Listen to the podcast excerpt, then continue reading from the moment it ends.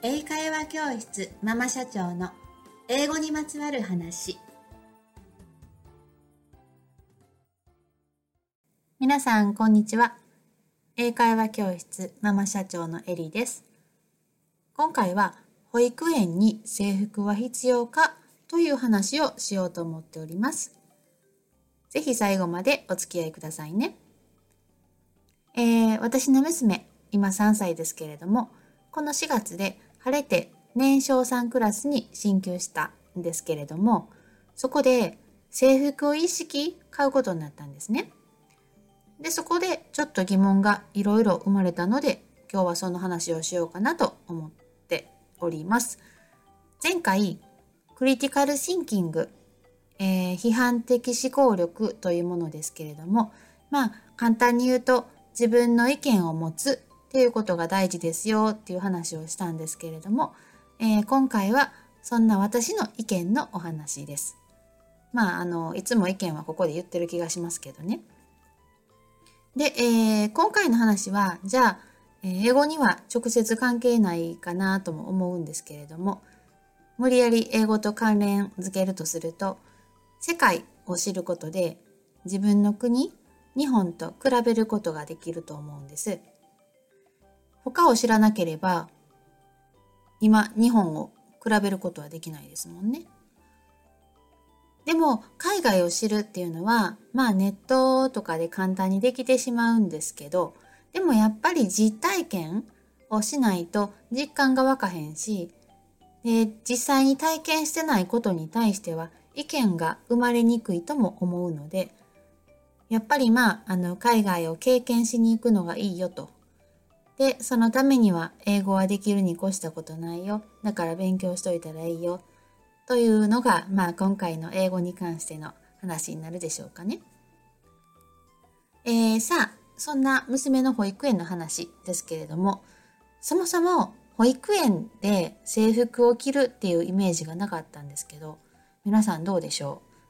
う？なんか幼稚園は制服？保育園は私服みたいな？でもそれこそ固定概念かもしれませんけどね。例えば今では幼稚園で私服っていうとこもあるかもしれへんし小学校で私服のとこも増えてると思いますし高校も私服のとこもありますしね。じゃあ外国はどうなんだって言ったらうん私服が多い気がしますが。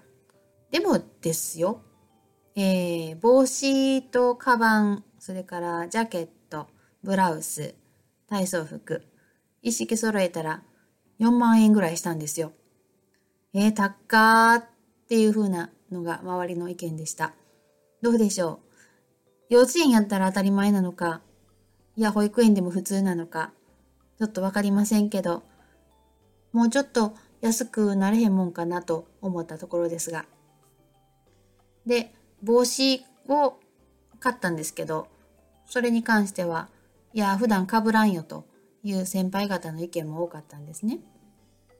で、だから入園式とか卒園式とか、まあ、あの、写真撮影の時とか、そんな時に被る程度っていう帽子に数千円。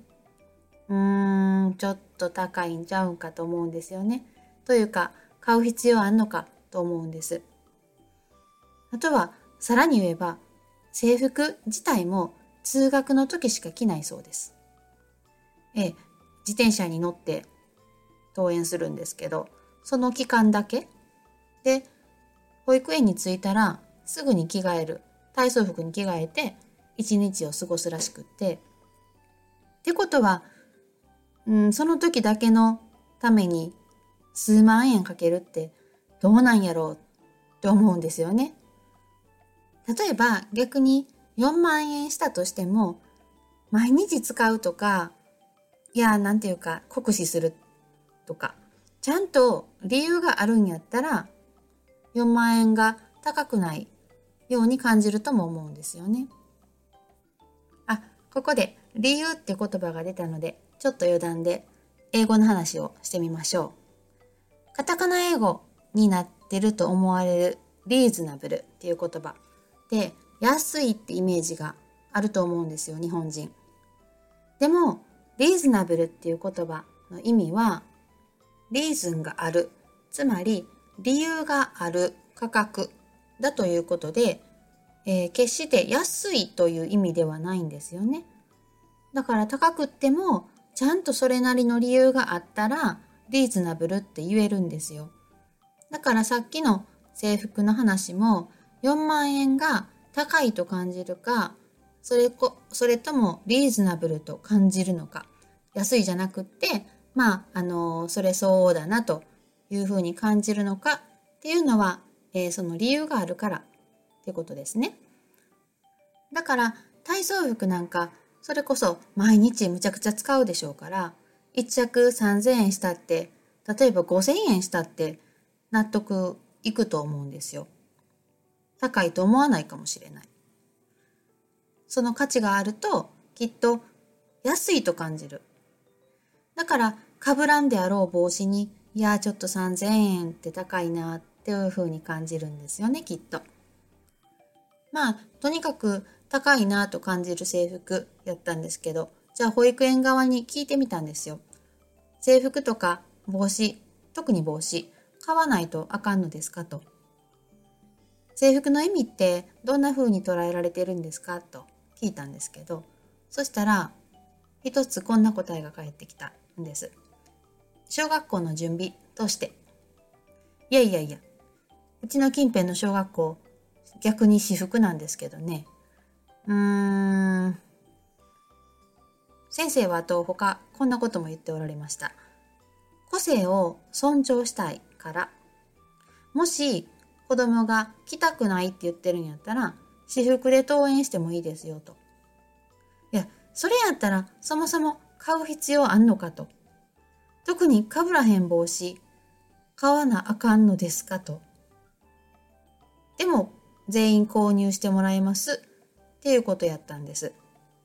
なんかちょっとよくわからんようになってきました。デメリットというか、考えること、えー、考えたのは他にもあるんですけど、最近よく多様性っていう言葉をよく聞くと思うんですね。まあ、あの、個性ですね。個性を尊重するみたいなのを保育園、うん、保育園に限らずいろんなとこで言われてると思います。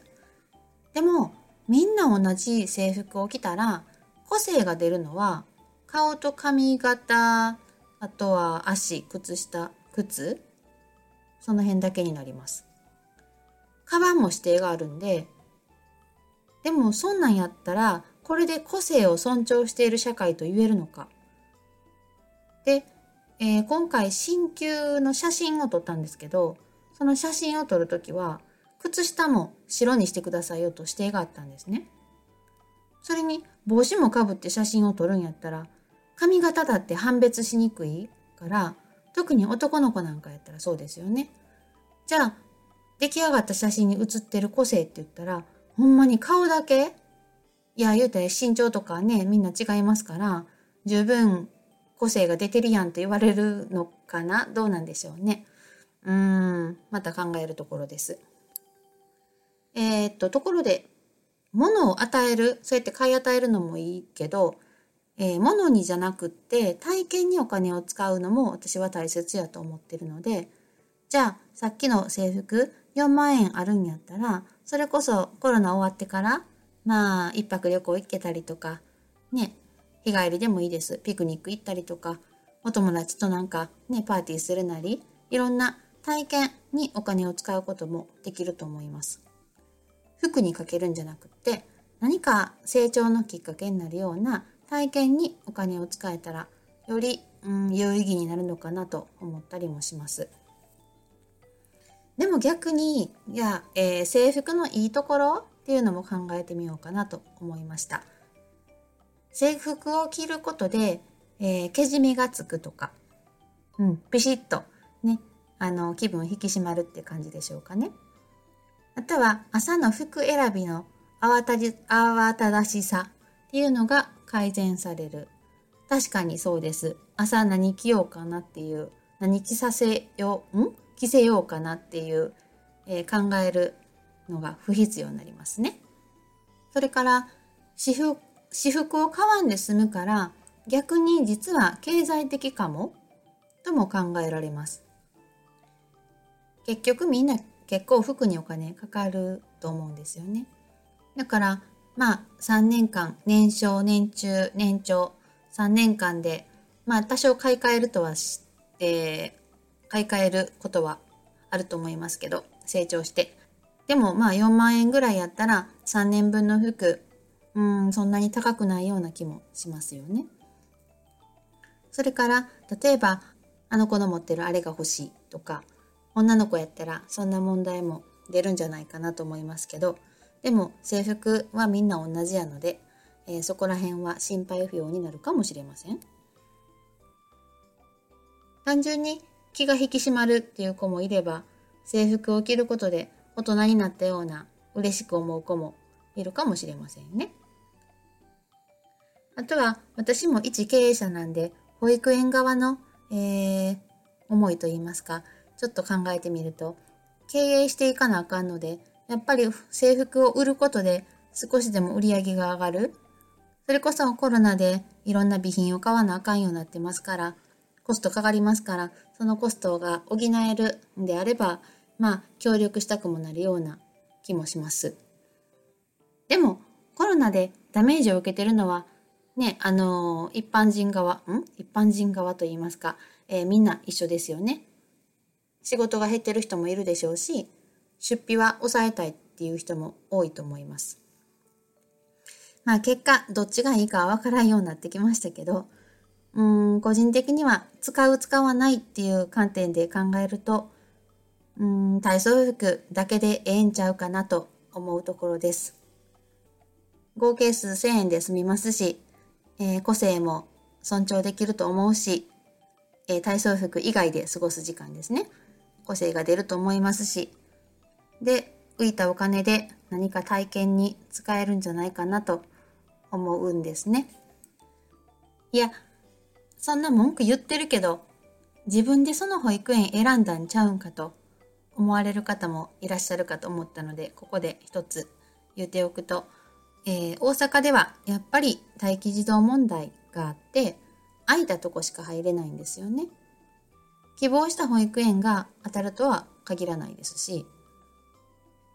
制服に関していろいろ言いましたけどでも今娘が通ってる保育園のいいところ気に入ってるところもたくさんありますから保育園の文句を言ってるわけではなくっていやそう聞こえるかもしれませんけどねでも、あの、我が子の面倒を見ていただいているありがたい施設です。感謝しております。ただ、物事について考えて意見する、一保護者としての意見があるっていうだけです。どちらにしても、あの、保育園の方針を曲げることはできないので、従うしかないんですけど、こんな風にまあいろいろ考えることって大事やと思うんです。でも変えられへんルールについて考えるっていうのは時間の無駄でしょうかね？どうでしょう？でもでもですよ。みんながこうしてるからとかいつもそうやから昔から決まってる。でもだからといってそれが正しいとは限らへんし時代が進むにつれて変化していくものやと思うのでやっぱり疑問を持って自分ならこうしたいとかこうした方がいいだろうなとかいう意見を持つことやっぱり大切ででそれを、うん、やっぱりちゃんとシェアする周りとシェアして、えー、改善していく必要があると思っております。っていうのが私のクリティカルシンキング、え自分の意見でした。皆さんはどう思われますか？えー、それでは次回ですけれども、次回はオンラインレッスンを受けるときに気をつけるべきことというお話をしようと思います。コロナが長引いているので、オンラインでいろいろすることも増えたかと思います。英語のレッスンを受けるのもあるでしょうし、えー、会議でもそうですね。オンラインで何かするときに気をつけるべきことっていう話をしようと思っております。ではぜひ次回もお付き合いくださいね。See you next time!